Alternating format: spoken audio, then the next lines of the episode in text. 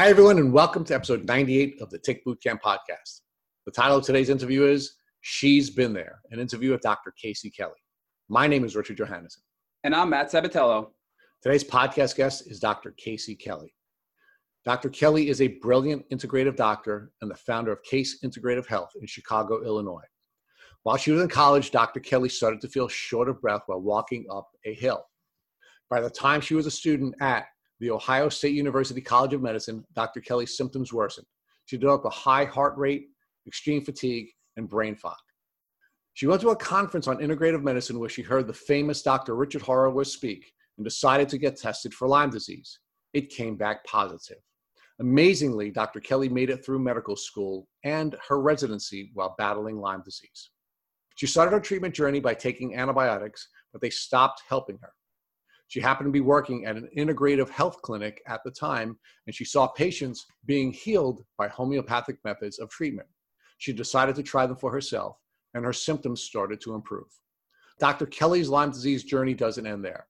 This brilliant superhero began to see her symptoms in her patients and started testing them for Lyme disease. Dr. Kelly knew she needed to help other people suffering from Lyme disease. Now her practice focuses almost exclusively on treating Lyme disease. On a personal note, I was recently bitten by a tick, and I couldn't think of any other doctor in the country that I would rather treat with. And I called Dr. Kelly's office and I became one of her patients. We are so excited and thankful to have her on our podcast today. Hey, Dr. Casey Kelly, how are you? I'm good. How are you? I'm doing well, thank you, and welcome to the podcast. Thank you for having me. Well, we're blessed to have you. So, Dr. Kelly, tell us about where you live I live in Chicago, Illinois. Cool. And what do you do in Chicago, Illinois? I am the founder of Case Integrative Health, which is an integrative medical practice here in the city. And what's the significance of CASE in the name of your business? Well, I mean, to be fair, it's a little bit of a nod to my first name, Casey, but it's also in reference to case by case because every single person needs to be approached individually. And every person with Lyme or with fatigue or with stomach issues is different. And so we have to approach everybody differently um, and individually. Well, that is really cool. So, Dr. Kelly, tell us about where you grew up. I am from a small town in Ohio, Marion, Ohio, which is where President Harding hails from. It's our claim to fame. Um, small town, grew up with my parents and an older brother. And um, what was your life like during your childhood? I had a happy childhood. Yeah. Played around outside, ran around to the neighbors' houses, rode my bike for miles. Great time. So, would it be fair to me to assume that you were a geeky, smart kid because you're now a doctor? That's fair to assume. Totally type A, straight A student, total nerd, rule follower, all the things. so, what were you dreaming of when you were a kid? Did you always want to be a doctor? I did. I did. I was the weirdo who liked to go to the doctor's office. Um, but yeah, since I was little, I wanted to be a doctor. And what do you think triggered your desire or your dream to be a doctor? Ooh, that's a really good question. I'm honestly not sure. It was just always there in the background. And were you always good in the sciences? Yep. Yeah, or- always liked sciences. I always liked music and arts and things as well, but totally got into the science. So when you were growing up, you were always working towards becoming a doctor. Pretty much, yeah. For I think for a hot minute, I wanted to be a singer, an actress, or a musician. But then I realized I'm not very flexible, and that wasn't going to work. So I had to find a different plan. All right. So, um, what type of work did you do to define what college you would go to, and what steps did you take to qualify yourself to go to that college? I explored different colleges. I wanted to stay in Ohio. Um, I wanted to get a good education. I wanted to make sure that I was going to go to a school where I could get into med school. So, and I went and visited several, and and really, I just I picked the one that I felt the most home at when I went to. Didn't feel like I had to put on airs or be something I wasn't. I I went to a college where I felt immediately like I was at home, um, and that's how I ended up at the University of Dayton in Ohio. And was your experience at uh, the University of Dayton in Ohio a good experience? It was amazing. College was fun. Now, let me walk you back to your childhood for a minute. Um, were you living in a rural community? Not rural, no, but very small town. Um, well, I guess not very small in, in that sense. Um, surrounded by rural, uh, absolutely, but I lived in the, the town itself. And did you engage in a lot of outdoors activities? I, I played around in all of our yard, or like the collective yards of all the neighbors a lot. Um, and I always went to summer camp in uh, Girl Scout camp in Ohio. I went to summer camp in Michigan. I was always running around doing doing those things. So as a as a geeky kid uh, who was good at science and who played around in the outdoors and went to summer camp all the time, what do you know about ticks? Absolutely nothing. So just so that our so our listeners are clear, um, you were living in a relatively rural community, although you were in the I guess the you said the more um, downtown portion of it. Uh, you were somebody who played outside. You were uh, a good student. You went to a good school. You went to a good college. Yet you knew nothing at all about ticks, tick checks, or Lyme disease. I do not remember a single bit about that from growing up. So when's the first time you heard about Lyme disease? Um, probably college or med school. Probably med school, briefly. Okay. Yeah. And well, tell us about that. So you um, you you graduate from college and you decide that you're going to go to med school. And talk to us about what that process was like. What was the med school application process like? It's it's quite a thing. Um, there's a really big test you have to take called an MCAT, and you have to do well enough on that to get an application. You know, to be able to to apply for school um, and get into a decent school, the better the MCAT, you know, the higher your chances of getting into a better school. Um, there's interviews, you know, grade point average, letters, all of all of those things. Um, interested, like my mom was really sick at the time.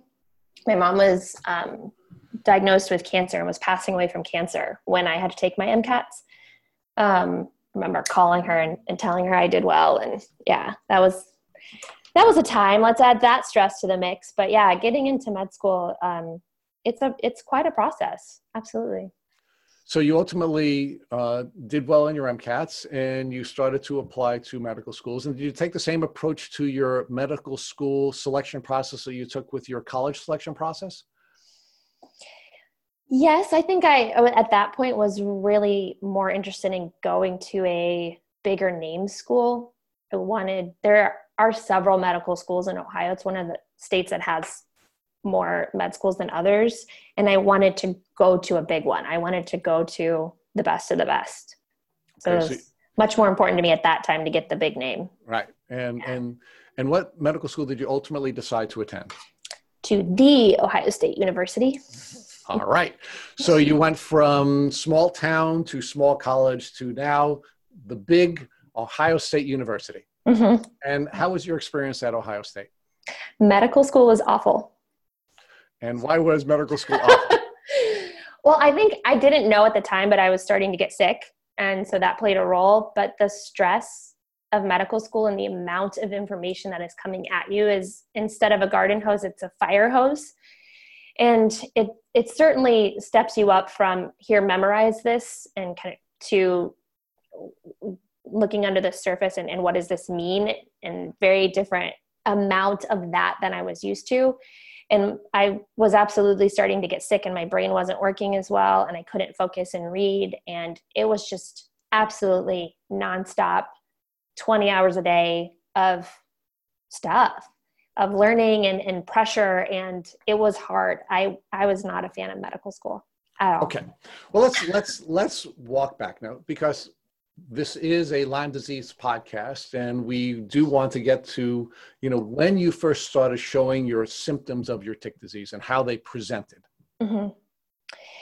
You know, I really think it was college where it started, but I didn't really know it. All of a sudden, I, I could. I was an athlete in, in high school and a dancer and show choir and, and constantly active. And then I went to college and I, I couldn't walk up the hill to my dorm without being short of breath. I couldn't exercise without needing an hour and a half nap. It didn't make sense. Um, I just thought it was the stress of college. Um, and med school, it just progressed to very potsy um, symptoms where I couldn't stand up without being lightheaded, without my heart racing and feeling it was going to pound out of my chest. Um, lots of brain fog, could not focus, just felt really horrible. Um, and you know what's medical students tend to be hypochondriacs. You learn about something and you think you have it. Um, but i knew that like this was different. Like this didn't feel like my peers were not this uh, affected by medical school so i dug into it and i did find pots and i made a doctor give me a tilt table study and i'm you know tried all the medicines and tried to get myself feeling better and kind of push that so at least i knew there was something going on but let's talk about the onset of the symptoms and mm-hmm. that time in your life. So, do you remember which year in college you began to show the symptoms of your tick disease? The the fatigue started as a freshman. Okay. Mm-hmm. And and how did that impact you socially? Did you have a different social experience when you were in college than your friends because you began to show these symptoms? Um, I don't think that it affected me socially so much in college. Okay. Now, what about intellectually? Were you having any challenges? Clearly, you're intellectually gifted. Do you believe that your college experience was difficult or more difficult than it would have been for you because you started to show the symptoms of your tick disease? Maybe, maybe. Um, I think I was. I think I was such a high achiever that I could overcompensate for a lot of stuff in college. In college, there were a couple classes that seemed hard, but overall, it seemed very manageable. And so i was able able to overcompensate during college. Okay so college wasn't so challenging that the developing symptoms impacted your capacity to be successful but did it have any impact on you as your symptoms were developing during your college experience? Were you um, getting more and more um, uh, fatigue or suffering more and more fatigue and therefore not able to uh, enjoy the entire experience? Or did you just sort of work through it socially, emotionally, physically, and not really have anything impacting you during your college experience? I think what was nice about college is I was able to create my schedule so I could go home and take naps. And a lot of people took naps. So it was socially acceptable to, to do that. Um, it didn't seem weird to do that. Um, and I was able to, you know, do those kind of little life hacks that I probably didn't even realize I was doing to to do that. Now, also being a nerd, my social life was impacted because I had to study. you know, um, but I don't think it was that that demanding that big of a change in college overall. Um, and and I had the excuse too of having to stay in and study as well. So I'm sure I used those things unbeknownst to me. It's probably a lot of subconscious support. Yeah. And, it also sounds to me that uh, despite having a, a, whole range of uh, colleges that you can choose from, you decided to wait until medical school to go to the place where you'd have your greatest challenge, which you then, okay, now step up and you now go to medical school, right? Mm-hmm. And, and you're for the first time being challenged in a way, at least intellectually, that you had never been challenged before. And unfortunately, you shared with us your mom was sick as well, and you're going through those challenges. And tell us how um, your Lyme disease, what you now know to be your Lyme disease symptoms, were accelerated based on both the personal challenges that you're facing with your mom's health and now the intellectual challenges you're facing by going to one of the best medical schools in the country. Well, my mom passed away right before my senior year of college. And so, not having her, and she was my best friend, we had a great relationship. And so, not having her to lean on in med school was really hard like all of a sudden that big support system totally gone.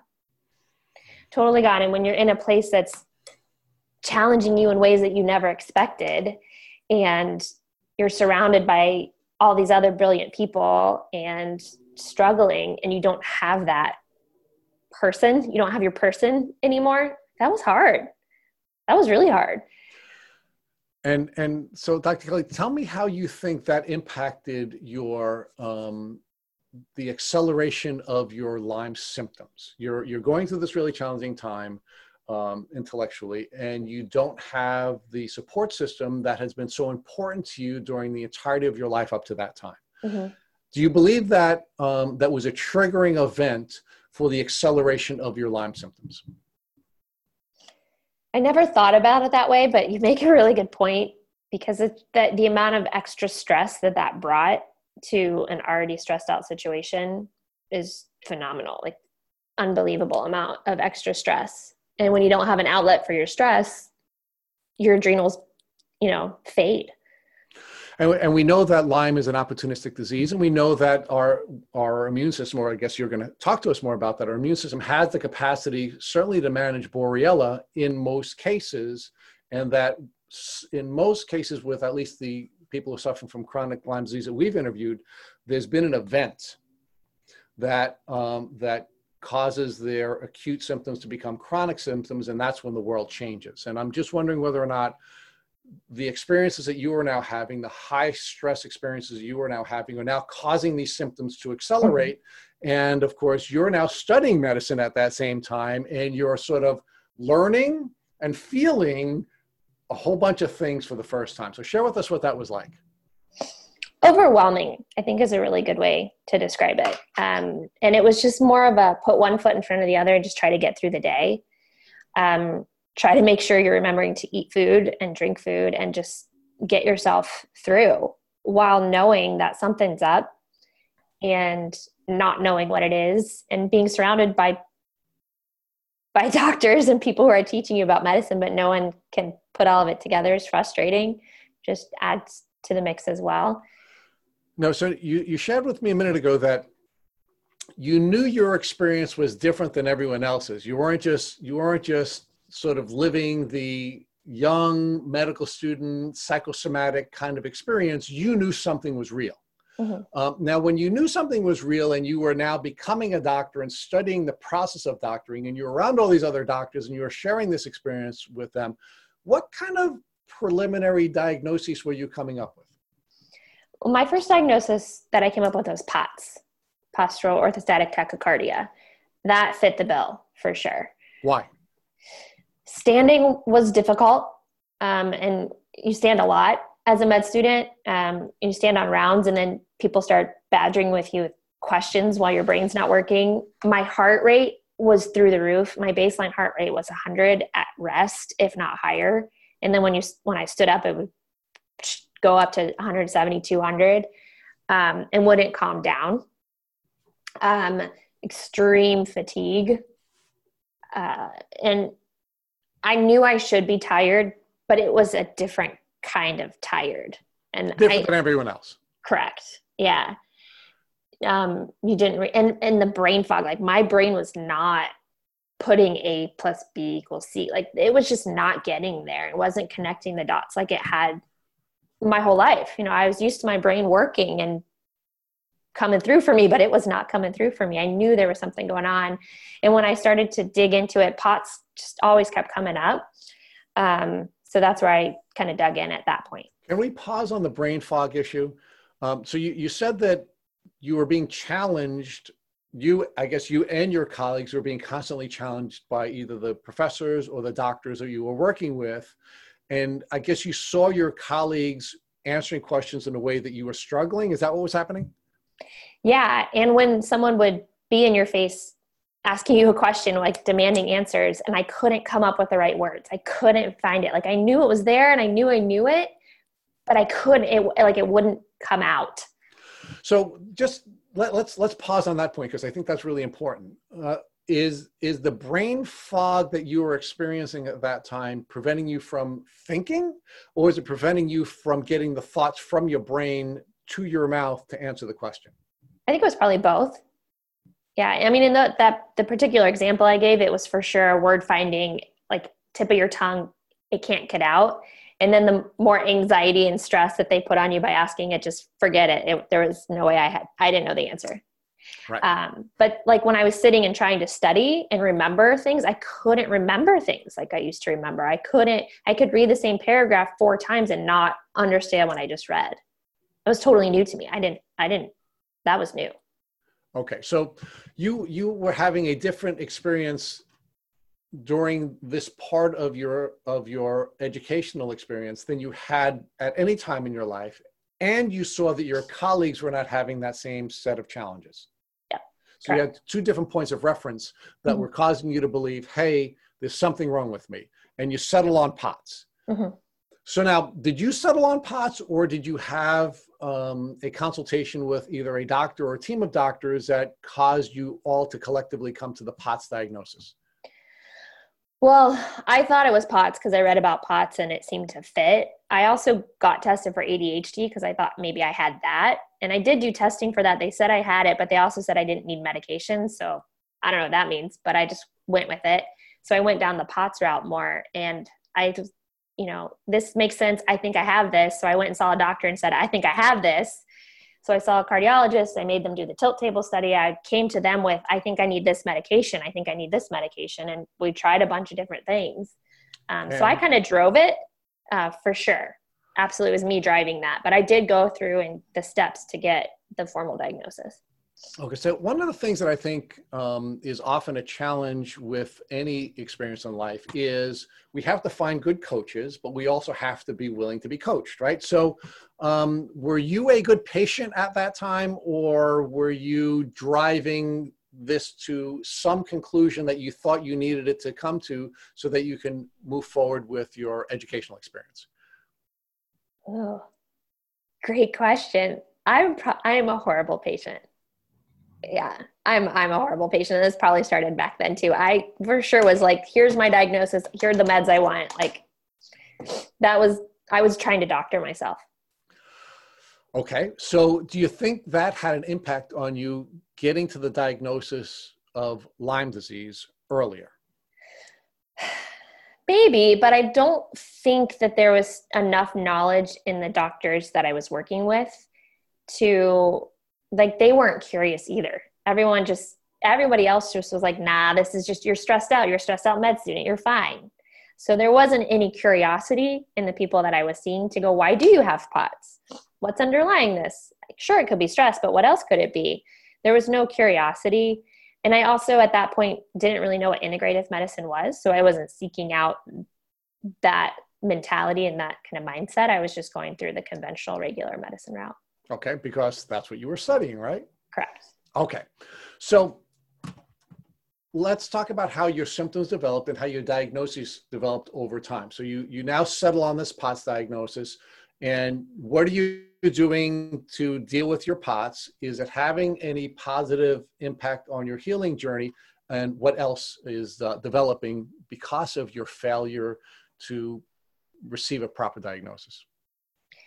I tried various treatments with various success. You know, I'm a, beta blocker and alpha blocker at one point, compression stockings, salt water, you know, doing doing all of the POTS things, but symptoms continued to progress. I developed a lot of GI issues as well, um, and fatigue just was just continued to everything just continued to progress. Nothing got better in through residency, and then now you're in residency where you're working 30, 36 hour shifts like there's no chance to heal in that spot. So you're just trying to take different meds to patch you up and get you through. Um, so, what impact are all these developing symptoms having on your social life? I mean, do med students have a social life to begin with? And if they do, was yours different than your colleagues' social lives? There was a lot of socializing happening in med school that I was flabbergasted that people could socialize that much because it didn't make sense to me because I was too tired and I needed to study. Um, so I had no social life. I lost like all of my college friends. I lost all of my college friends because I had no ability to keep up with that and keep those relationships going. Um, I made some good friends in med school, but like there was no socializing in med school. For you? For me, yeah. yeah. Now, with the friendships that you lost from when you were in college, were any of those people questioning whether or not you were really sick? No, because I don't think in med school even it wasn't fully like we hadn't really gotten i hadn't really gotten to my full diagnosis. So everyone just you know assumed i was busy in school and we all just blamed it on that. Okay and so let's talk about what other impacts this had on you. Now you were a high achiever right? You were you were the geek in high school you went to a really good college you went to one of the best medical schools in the country and now you're floundering right? Mm-hmm.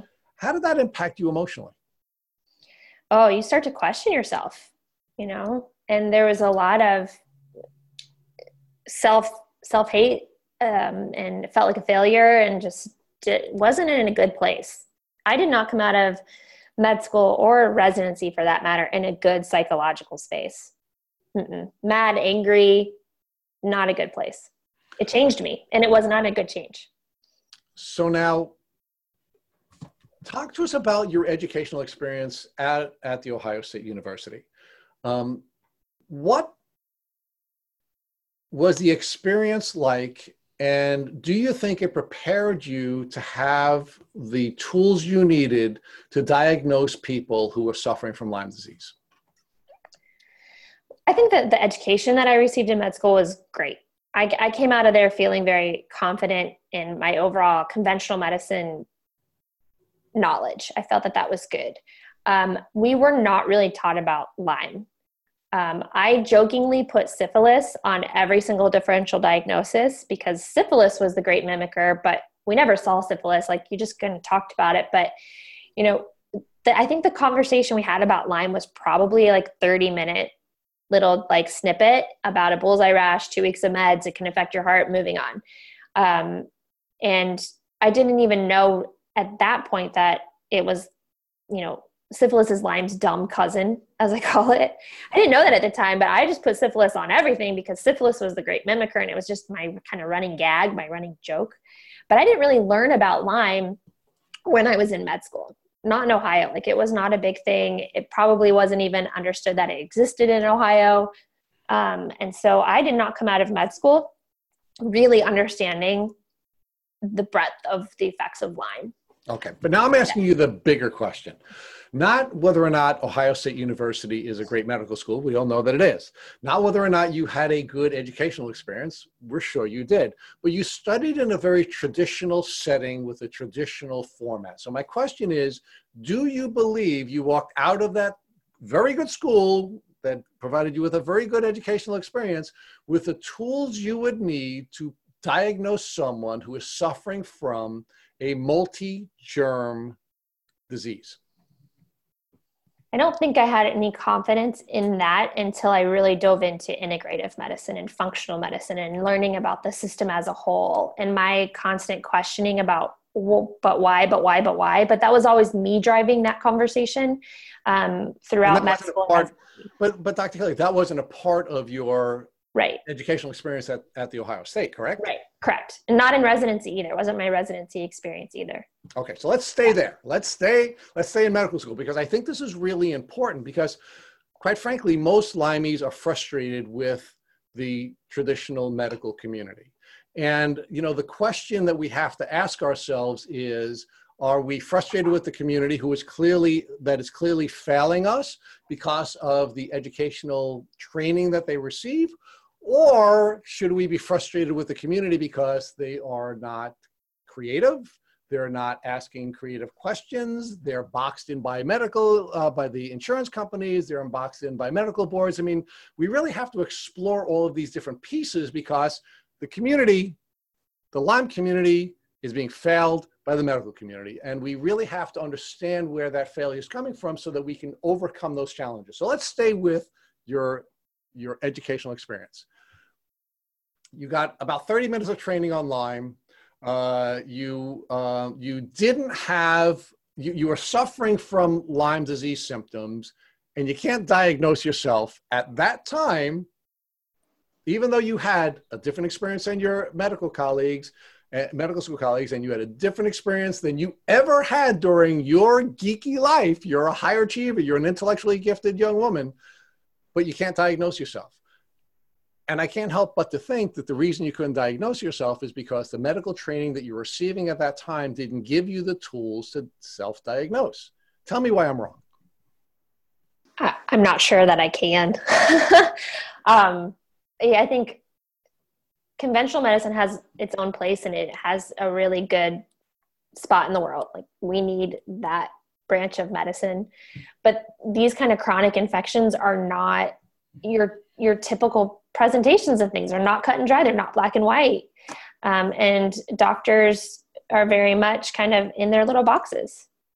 A lot of the times they're they're constricted by that. Um, and they don't break out from that and branch out from that. And some of it is the training and some of it's the mentality. And yeah I, I can't so, disagree with you. You know, we we interviewed Dr. Bill Rawls on a couple of occasions on this podcast, and we we we actually love Dr. Rawls to death, and we call him the doctor's doctor. He's a fourth generation doctor. Literally, his father, grandfather, and great grandfather were doctors.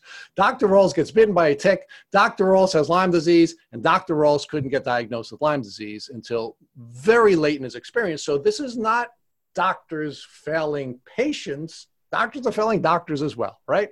So you know there is an element of uh, of, of the traditional medical educational experience that doesn't give you the tools to diagnose us, no less yourself. So let's move forward. So you, you now go through your residency, you're getting sicker and sicker and sicker. And are you changing your diagnosis? Are you going from POTS to other things as time is going on? Not through residency so much. Um, I stuck with POTS. Um, through most of it. I, I, did end up doing an integrative medicine rotation, so I did some gut healing um, and kind of got to that. Um, it wasn't really until after residency where I started to to dig in a little bit more um, into the fatigue aspect and adrenal fatigue and integrative medicine and all of that. All right, so let's talk about the integrative medical portion of your residency. How did that surface and what attracted you to that rotation?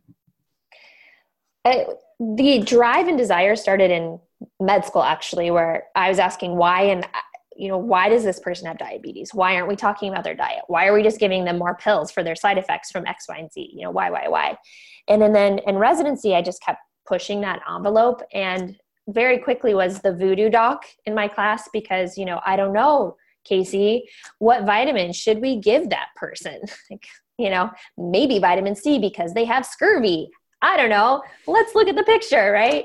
Um, and diving more in, I started to go to conferences in residency about holistic medicine, about integrative medicine to educate myself because I knew stuff was out there. I knew there were people who thought differently. And so I started to look for my people who had that mentality and um, was able to create my own like self um, special rotation with an integrative doctor in the city and kind of kept pushing that and pushing that. And I knew in residency that that's where I was headed. I knew I was going into integrative medicine. There was no other way, nothing else made sense to me. And you know the science and evidence behind functional medicine and integrative medicine was there. It's solid. And why is no one else seeing this? Like why are we like patients would come into the clinic with 23 medications. Why do we not think that's wrong? Like why are we not talking to this person about their diet? I don't understand. So i really it was all self-directed. And when you start going to conferences and talking to people and then you f- figure out the next best conference to go to and then other people to meet and you, you, once you're in it you can't get out so what's going on with your health at that time as you're be- becoming more and more integrated into the integrative medicine um, community um, what's going on with your health and, and i can't help but to think that you weren't getting better. You didn't have a, an understanding of what was going on with you. And on some level, that was also driving you to get to the foundational elements of what's wrong with your patients. Yeah. Oh, yeah, absolutely. You, you being your first patient. Exactly. Yeah, absolutely. Um, I think that's why a lot of doctors get into this field. Um, so something wrong with themselves or one of their family members that we can't figure out. Um, my health, actually, my health started to to get better after residency, and it's like there was ups and downs, but not once I stopped taking 30 hour, 36 hour shifts, I started to feel better, believe it or not. Um, which is weird, right?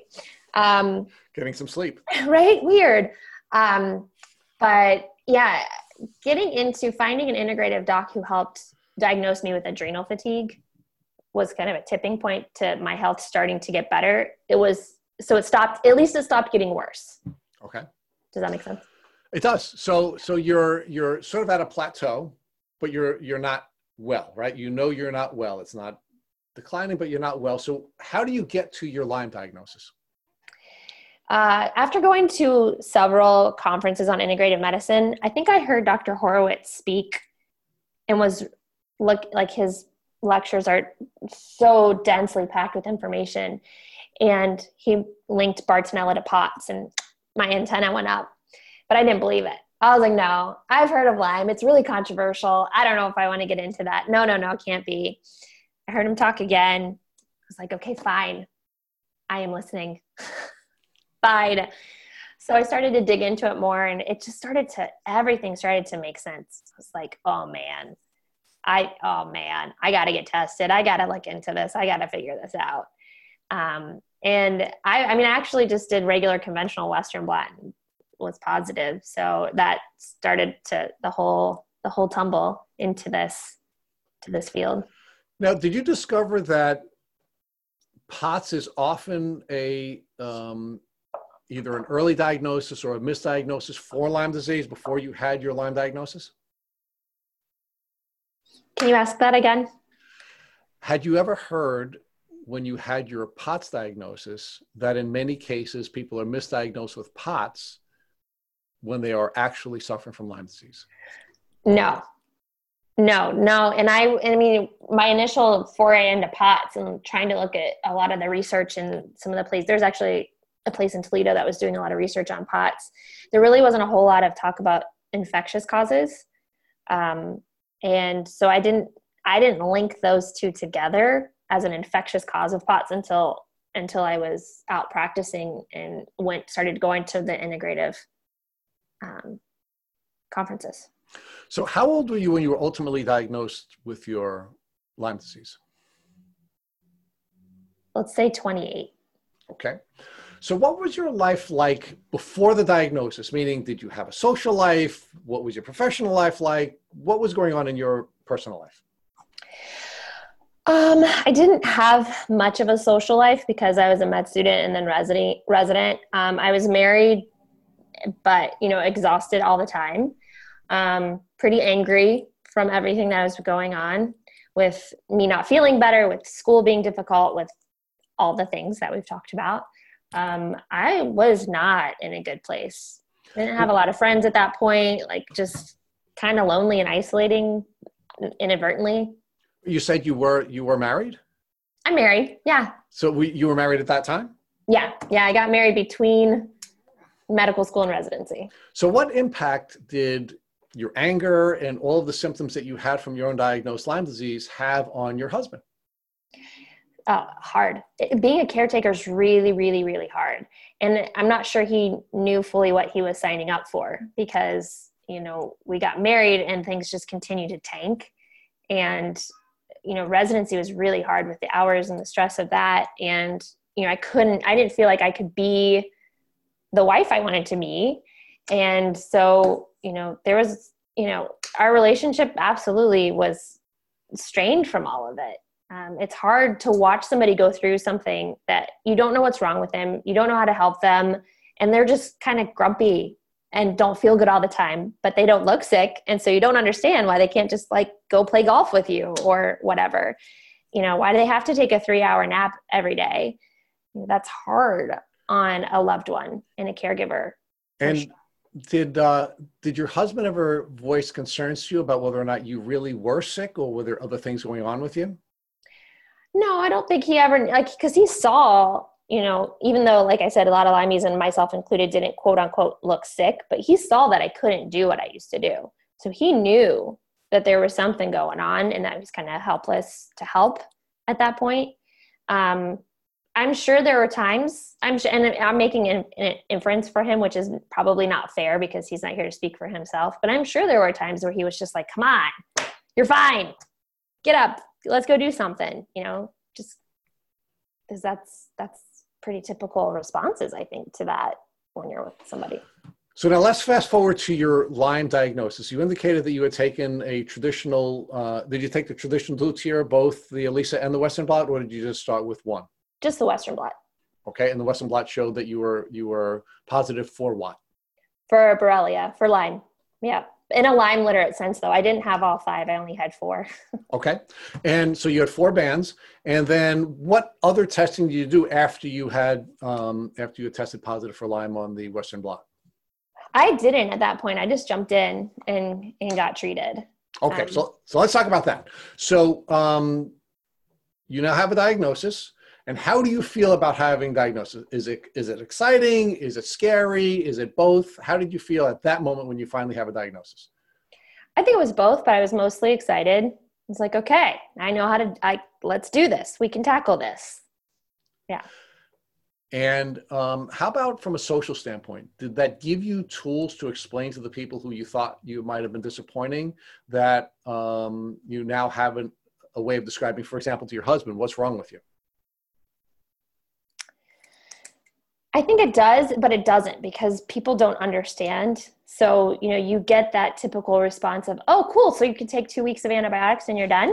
Or, what's what's Lyme disease? That doesn't make sense. And then it, you know, and then people like, oh, I read about it, and that's not a thing. Chronic Lyme doesn't exist. You know, you get all the different responses, but generally, I was I'm very lucky to have supportive people who took me for my word and helped me walk through the process. Okay, so now you said you were jumping in. What does that mean? What what does jumping into treating your Lyme disease mean at that stage in your life and your career? That was still fairly early on in my education on Lyme, obviously. Um, so I went medications, like let's do antibiotics. Let's kind of attack this from okay. more of that, um, more the conventional antibiotic route. What antibiotics did you take, and how did you respond to the antibiotics? I started with doxycycline um, and tinidazole. And I herxed a lot, and I got a sunburn from doxycycline in the springtime in Copenhagen, Denmark. I didn't think I was that close to the sun, but um, so I had that like that was a fun fun side effect. Um, but wait a minute, Dr. Kelly, you are a medical doctor. Right?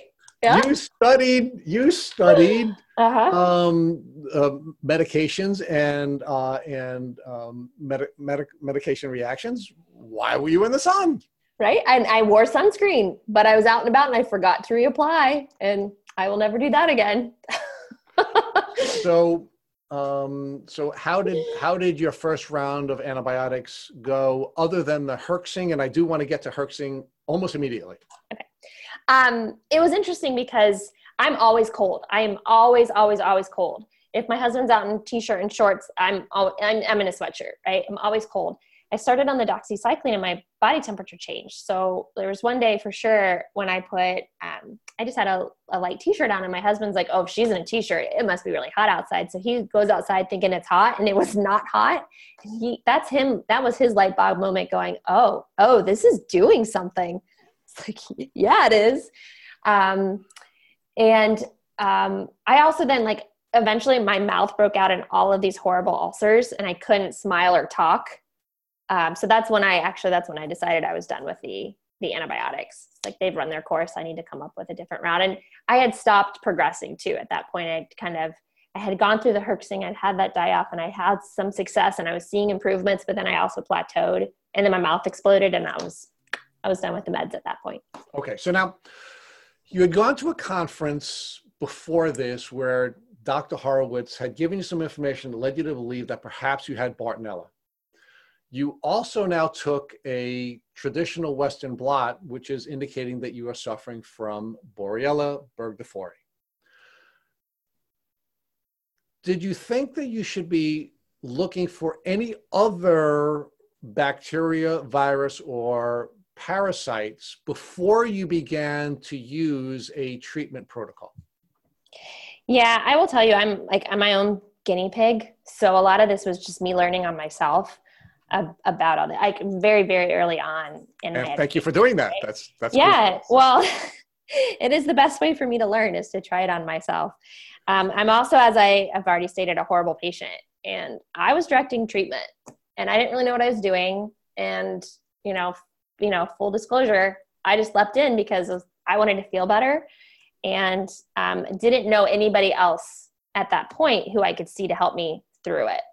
Um, so I forget what the original question was. I've gone on. Well, but it, it, it, it, sounds. I'm just wondering why you started with the antibiotics that you started with because you you mm-hmm. you knew you had you knew you had what has been traditionally defined as the Lyme bacteria. Mm-hmm. And you knew you likely had Bartonella because the information that Horowitz had given you led you to believe that you were you were showing symptoms that suggested you had Bartonella, right? So I just want to know what your thought process was on why you started with the antibiotics that you did. Mm.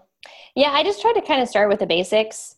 Um, and I thought about things like rifampin um, and other methods, but I was a little afraid of the herxing and the side effects from that because I was still trying to work and, and live life. Um, and I eventually, after antibiotics, I went into herbs and I started working with an herbalist and was I did more testing. I, I got more treatment and more uh, comprehensive treatment through the herbs um, as my next phase because I also realized, okay, I'm plateauing. There's probably other things going on. The antibiotics seem to be done doing what they were going to do, at least the ones that I'm on. I don't like the side effects of these. I need to go a different route. I need someone to help me. I need to stop being my own doctor. Okay. So, so I am really excited to talk to you about about the herbs, but I don't want to get there yet because I want to stay with the herxing. Now, what is herxing, and were you taught about herxing when you were in medical school? I was taught about herxing in medical school. The full name is the Jarisch Herxheimer reaction, um, which is named after a couple dermatologists who noticed that their syphilis patients were having these profound reactions to the treatments for syphilis. Um, and so we call it HERX for short. So I was taught about it in med school, but I didn't really know too much about like what it meant or what it is. Um, but it's really your immune reaction, your system's reaction to the die-off of the bacteria. Um, you know, the traditional thinking is you kill the bacteria, all of its guts explode with its toxins into your system. Those toxins create a reaction in your body, and that's that Herxheimer or die off reaction, kind of overwhelming the system. And you know, physiologically, what's happening is the cytokine storm. You're getting these inflammatory messengers, these cytokines, in a large amount in your system that can overwhelm the system. But those, when it, when you get that induation of those cytokines, you get symptoms. They're inflammatory. They can make you feel really crummy. So that's what's happening when you're getting a Herxheimer reaction. Okay, so let's walk that back. What is a cytokine and what role does it play in your immune system? Cytokines are messengers, and there's a bunch of different cytokines in your system, and some of them are inflammatory, and some of them will stop. They're anti-inflammatory. Um, and it's your system trying to talk to itself and say, hey, something's happening in my left arm. Send everything over there to help fix it. Um, and they, you know, it's a cascade.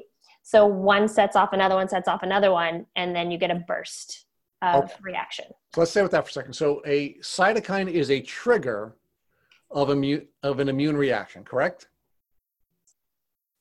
The immune reaction is the trigger to create a cytokine. Okay, so so but I guess my question is, how does your immune system begin to attack whatever it needs to attack to either protect your body or to heal your body? Is that what a cytokine does? It triggers the operation of the immune system, or am yeah. I incorrect about that? No, I think that yeah, you make sense. Yep.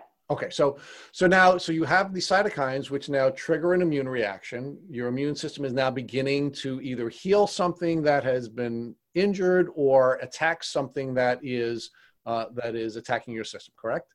Yes. So now, how do the cytokines ultimately stop working uh, once they've completed their responsibilities? The body is a system of checks and balances. So, in a normal working system when you've got this reaction setting off saying, hey, this needs to be fixed. Once it's fixed, then there's other markers there to go, okay, we're good. We're fixed now. We can all calm down and go home. That's a, in a normal working system. We've got those markers there to say, we're done. Okay. So now you've talked about an inflammatory response. What is an inflammatory response and how does that help the body either to heal or to stop a bacteria from attacking the body? So I think uh, you know a good analogy is if you sprain your ankle. So you sprain your ankle and you get your ankle becomes swollen and hot. That's inflammation. That's your body sending signals and healing immune cells to your ankle to heal. It's got to heal, and part of that's what's happening in that process is you create heat, um, you create swelling to to trigger that healing. Now, once that ankle is better and that inflammation like has done its job and the, the cytokines and the messengers and the white blood cells and all the good things and have fixed your ankle, that goes away, right? So in a normal working body, the inflammation goes away, the redness goes away, the ankle starts to work better. Okay, and So, and yeah. th- does that happen as a consequence of other cytokines turning off the immune response? Right. Yeah. There's sig- yeah. There's Okay. good, there's on signals, there's off signals. It's a checks and balance system Okay. So when it's talk- working properly. So now talk to us about when it's not working properly and what a cytokine storm is. yeah. So a cytokine storm is the overwhelming of the system that can happen from these reactions and think of you know there are gentle storms and there are raging storms there's different degrees of hurricanes right so and then you know and to go back to the ankle analogy that's a mild storm that's you know let's go fix that and it goes away. Um, when you get triggered by an infection for example that your body says okay we have to you know go fix that what can happen is there's such a viral load or there's such so much inflammation or s- that your system gets overwhelmed that the cytokines and the inflammation has gone so haywire and that shutoff valve no longer works and so you can get an overwhelming response to the system. And again it's going to be in varying degrees. So that cytokine storm can overwhelm your system so much that you know you're you go into organ failure. It can be that severe okay? But it can also be more mild that you can take some vitamin C and some glutathione, some other anti-inflammatory and anti-cytokine things to help calm it down so it goes away faster on its own. So is it possible that you could have a cytokine reaction or a, a, a cytokine storm that ultimately results in you dying rather than from the bacteria, for example, that the that the initial cyt- cytokine trigger was designed to stop?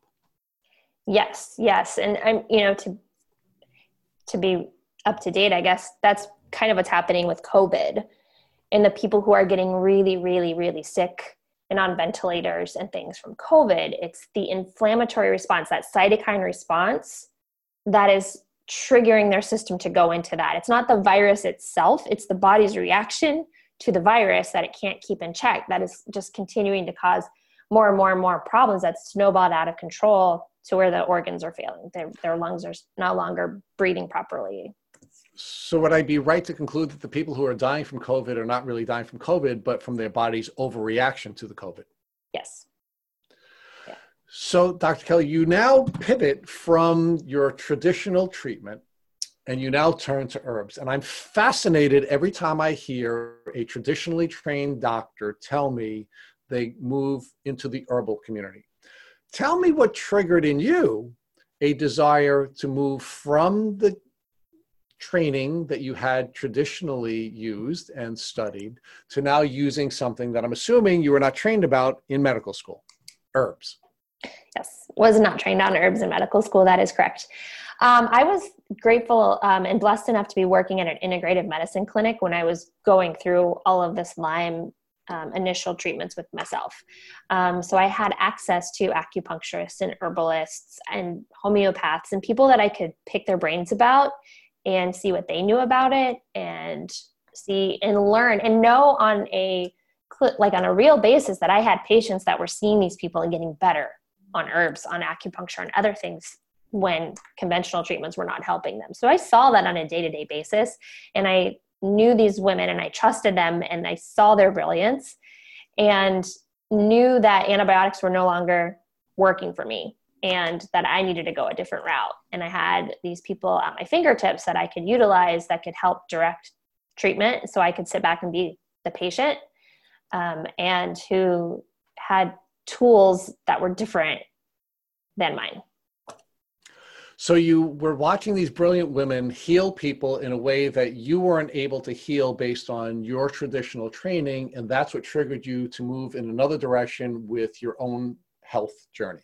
Correct. Okay, so what did you do? What what herbs did you take, and and what worked and didn't work for you? I took a combination of things, and some of them were Chinese, and I will never be able to tell you what they were um, because they were Chinese herbs. And I trusted my herbalists that they were the right things for me. I also did a lot of the kind of thoroughbreds, if you will, in, in the herbal world for Lyme, like Japanese knotweed and cat's claw. Um, but I went on and off of things depending on how my symptoms were and what was popping up. All right, so we, have had a lot of our prior um, podcast guests describe Lyme disease as an onion. And uh, they've used that metaphor to say you have to peel away one level before you can get to the next, to the next, to the next. So if, if I don't know if you, whether you like that metaphor or not, but if you do, was that something that was happening with you where you were taking, you were working in combination with an Eastern and Western practitioner, you being the Western practitioner, your herbalist as your Eastern practitioner, and the two of you are working together to get through each level of your illness. Tell us what that was like and when you knew something was working and when you knew something wasn't working and what caused you to pivot from one herb to another.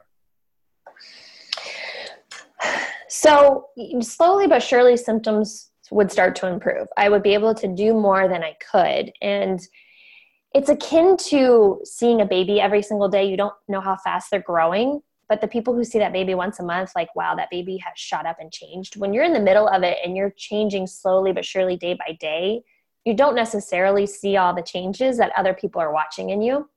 So, you know, uh, reached out to my friends and community too and said, you know, what's different? What do you see? Like, where are you going? So that was very helpful for me too to kind of gain some other insights. But it was just, I ended up honestly being pretty much the same level of exhaustion at the end of every day, but I was able to do more in the day. Like, I was able to accomplish more. I was able to think more clearly. I was, you know, slowly but surely things would get better.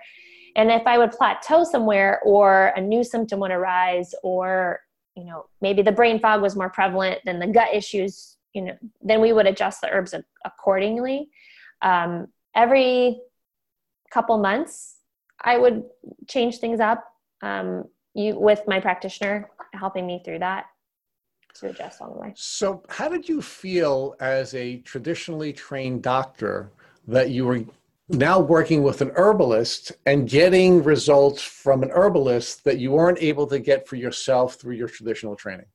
This stuff is amazing. like herbs are so cool. They do so many things for us, you know? And I don't think we tap into that in conventional medicine at all. We're so fixed on this one drug for one issue. When herbalists are going, no, no, no, it's the entire turmeric root and all of the different pieces parts that are creating a symphony and herbs work better together as a team and they're not only killing the antibiotics they're also helping to lower the cytokines and they're also trying to repair your collagen and you know all of the good things that they're doing too. It just wow like herbs are really cool. Why aren't we using these more? We should be using these more. Okay, so you're now on this path where you're beginning to heal, you're thinking more clearly, you're you're just doing better overall. And now talk about what impact this is having on your professional journey. You're now learning more and more about integrative medicine. You're learning more about Eastern medicine. How is this changing you professionally? Well, I dove into Lyme with my patients too. And so you start you start seeing it and then you start testing for it and then every, you know you start seeing all these people come back positive and then you start treating them and they start getting better and it's just you know you pulled that string on the sweater and it's just the whole thing unravels and you see people that I started to see people who I, I had been working with for a while, even, and we couldn't get them better. And then we started to, to move the needle and they started to get better. And people were getting their lives back. And it was just so cool to see those changes that, you know, I just dug in and started to really learn as much as I could, not just for myself, but for my patients about what Lyme is and what the co-infections are and how do we help this and what are the medications and what are the herbs and how does acupuncture help and what is a Herxheimer and just full frontal dive dove in to learn as much as possible. And then you know you send that stuff out into the universe and I started getting Lyme patient after Lyme patient and pretty quickly my patient load was mostly Lyme patients. That was you know the mainstay of what I was seeing and started to get really busy trying to help the Lyme patients. Was it surprising to you that there was such a large patient community that your practice became almost an exclusive Lyme practice? It was initially, but when you start to dig in, it, it made much more sense, especially, you know, I don't live in an area where there's a lot of Lyme doctors, but there's a lot of Lyme. And, you know, these people need people to help them. And, um, you know, I think can you know instill that conventional sense where doctors for you know really can lose their license and and get ostracized for treating this you know and kind of dipping your toe in and and and jumping into that deep end was a little scary to begin with. But then once you Why? see well because no one wants i don't i don't want to lose my license. I want to keep practicing medicine. I've worked so hard to get here. I'm finally in a place where i'm feeling better and i'm feeling fulfilled in helping people get better i don't want to i don't want to throw all that away. Um, but you know i just closed my eyes and jumped in because lyme patients need help. And i felt better. And i you know we got to shout this from the rooftops. This is a real thing that needs to be treated. But Dr. Kelly, what, what I'm asking you is why did you think there was the possibility that your career would be threatened if you were helping people who were sick get better? I'm I'm confused about that. because there's still a lot of um, legal issues. It's less so now in the state of Illinois. Actually, we're a lot more protected now.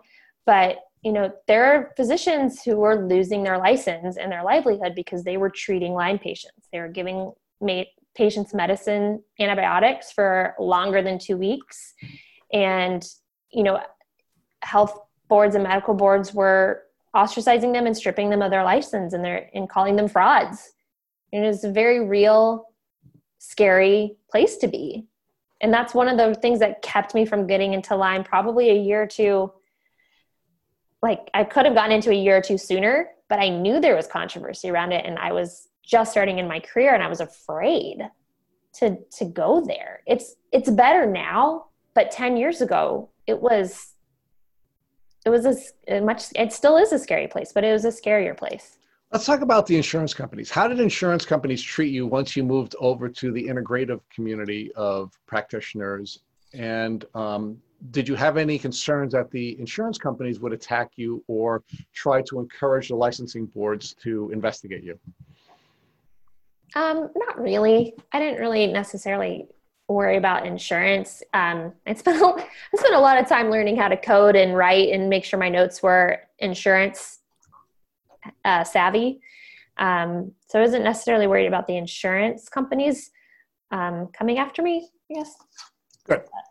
So, talk to us about how your healing um, developed, and and and where are you now? I'm in a, I'm in a great place. Yeah, I feel like I'm I've got it under very very good control. Uh, I did antibiotics. We talked about I did herbs. I also went and did a pretty intensive IV therapy. Okay. Right, let's uh, talk about that. So you so you went from antibiotics to herbs to now IV. What type of IV therapy did you utilize?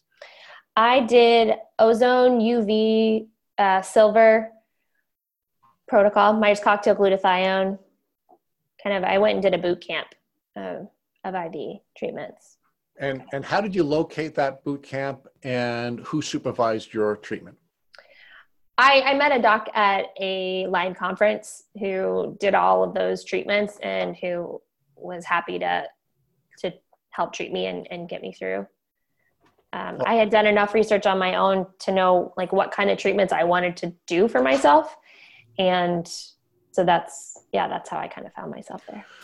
So, talk to us about what level of healing you were able to achieve through your first traditional antibiotic treatment. What level of healing you were able to achieve through your um, through your herbs and then ultimately what level of, of health were you able to achieve through the iv therapies? I think each treatment brought me to a higher level you know and once like that level was reached i had to go trying to find something else so each time i just got better and better and better and you know this is a journey over five years or so um, of getting better after being sick for I don't know, 15 prior to that, um, which is a pretty typical story. But the IVs are really what sealed the deal for me. Um, and so that's, that's why I have IV therapies as an option for my patients. I don't think they're right for everybody, but there are some people like that's what they need are the IVs. And okay. I'm in a place now where like things are good. Things are really good. I know how to maintain my health. When things are slipping, it's usually because I'm stressing out too much and I need to sleep more. Okay. So I, I, don't want to get there yet because I, I want to put some meat on the bone. So what weren't you able to do before you started using the antibiotics and what were you able to do after you took your antibiotic treatments. Oh you're asking me to go back deep into the recesses of my mind and i'm not sure if i'm going to remember uh, specifics and that's okay. If you don't remember i just but i'd really like our listeners to understand when you pivoted and what type of changes you were able to think more clearly you were able to work longer hours you were able to do a better job with your patients and then you and then it continued to improve. I just like to get a sense of uh, of when you would suggest that people think about pivoting from one treatment protocol to another? I mean as a clinician generally if people are stagnant for anywhere from like two weeks to two months if they're just we're just not seeing that that needle move at all we've we've got to switch. We've got to go to something else. Um, you know, personally, like the antibiotics, I knew I was done when my face reacted and my my system was like yelling at me that I was done with that. Like I needed no more. Um, and when the herbs were got to the herbs helped really with the energy especially get that energy up but it still wasn't where i needed it to be i was still napping a lot i still wasn't where i wanted to go but i couldn't get past that spot like i de- like i I was stuck. I definitely was stuck at that point, and little things were moving, but I, I just I wasn't. I needed an oomph at that point. Um, and so, you know, and personally, the the comments were, "All right, this is clearly my body saying it's done, and I can't." Like I'm stuck. Like I'm doing all the things. I'm doing all the good things. I'm following all the rules, and I can't get to that next level. I need to, to kind of shift things up. Do you believe that you'd have as much insight into when your patients need to pivot if you didn't have your own personal experiences with plateaus and pivots? I don't believe I would be able to help patients at all without it. Sorry, that's not true. I don't believe I would be able to help patients as much as I do if I hadn't gone through it myself. Absolutely. That gives you that kind of, you can kind of pick it up on people. You can ask questions differently when you've been through it yourself, when you know what it feels like. So now let's talk about some of the other changes you had in your career. I, I know that you're uh, a member of the board of ILADS. So let's talk about how that arc of your career began to change, where you started to go from um, being a traditional doctor to be an integrative doctor to now specializing largely in the Lyme community, and what types of changes you made in the courses you were taking and the conferences you were going to and the boards that you were sitting on. Mm-hmm.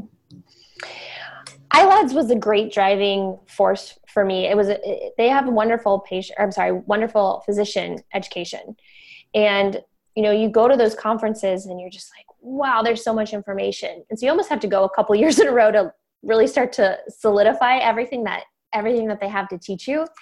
Um, and I took advantage of their preceptorship. So I went and did a week um, with Dr. Ann Corson outside of Philadelphia so I was able to learn a lot more about herbs and other you know, other modalities to help treat people and help get people feeling better in a deep dive, um, and to have that connection with you know another physician who who's been doing this for a long time was invaluable, um, and you start to see then Lyme develop a lot more in other conferences too. That people are talking about it at other integrative conferences. You know, back in the day, ILADS was the place to go. There wasn't really other places to go to learn about it but we're starting to see it in some other places now. But it's just so grateful and so interested in what ilads do and how they help train physicians and try to get that word out to providers that chronic lyme exists. Here's all the science and evidence behind it. Here's how you can help to treat it. So I, I started to get more and more involved. I started to help plan some of the conferences um, and then I was asked to run for a seat on the board, so I took advantage of that. And I'm just starting my second year now on their board of directors. Congratulations and thank you. Thanks. Yeah. So, what other types of um, organizations are you uh, active in, in addition to ILADS? So, I am a member of the um, Institute of Functional Medicine. I really like the functional medicine approach to to medicine in general. It's very scientific and evidence based, and it's very much why.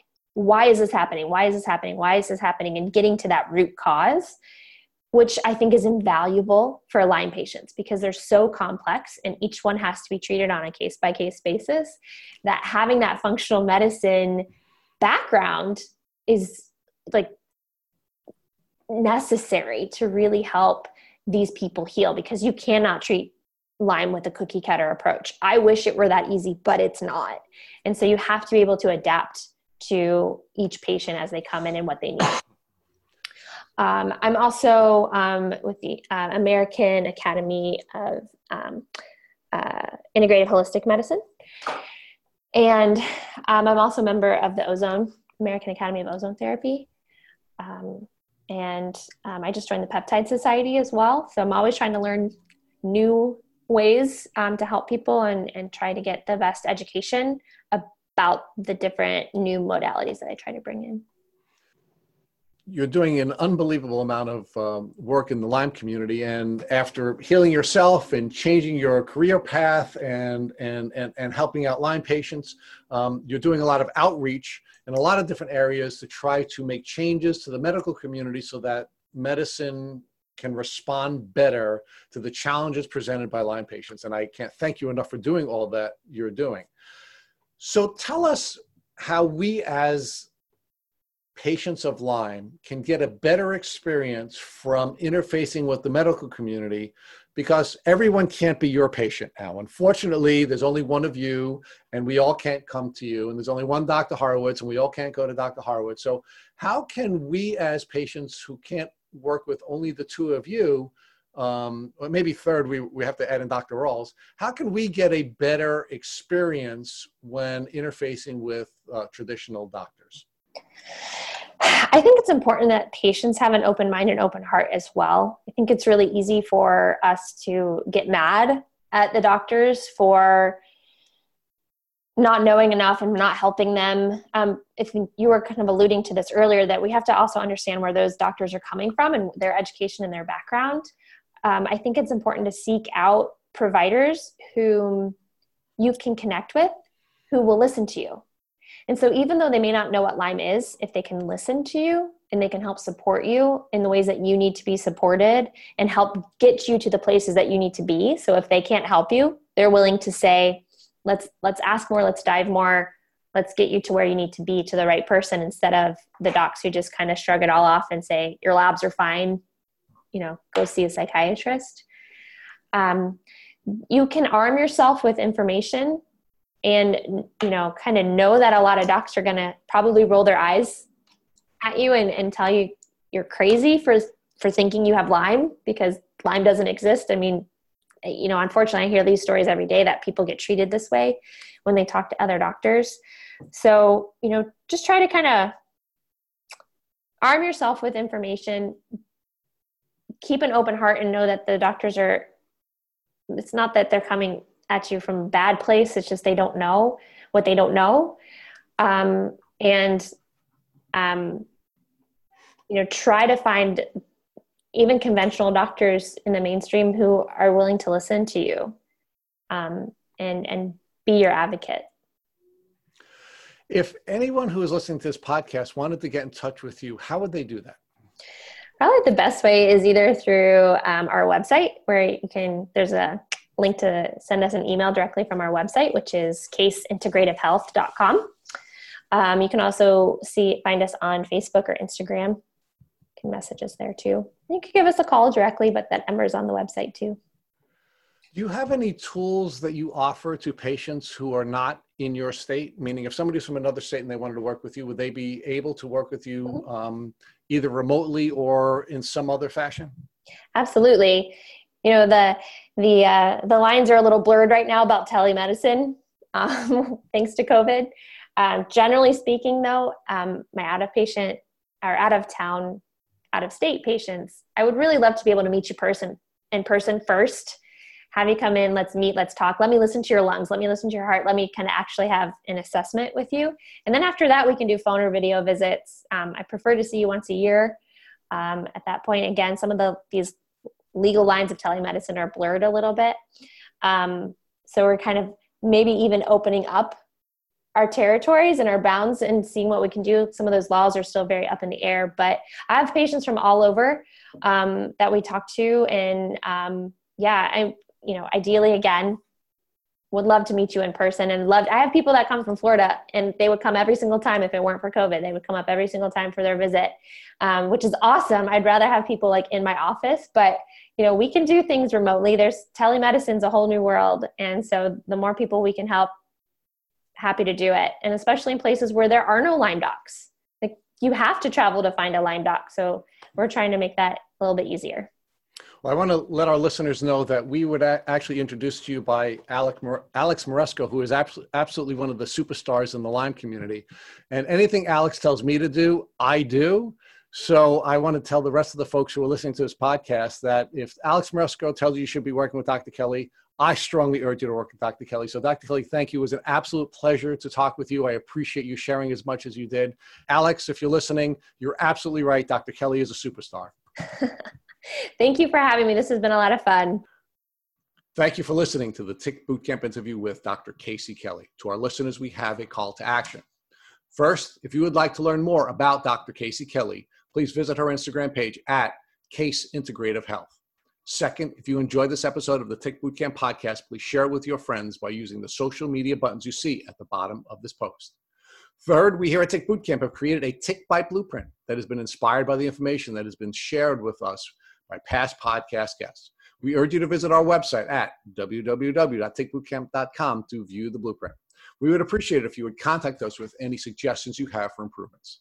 Fourth, don't forget to subscribe to this podcast on iTunes, Google Play Music, or Spotify to get your automatic episode updates of our Tick Bootcamp podcast. And finally, we thank our listeners for your comments on our past podcast episodes.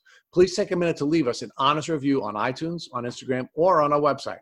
We make it a point to read every single one of the reviews we get. Thank you for listening.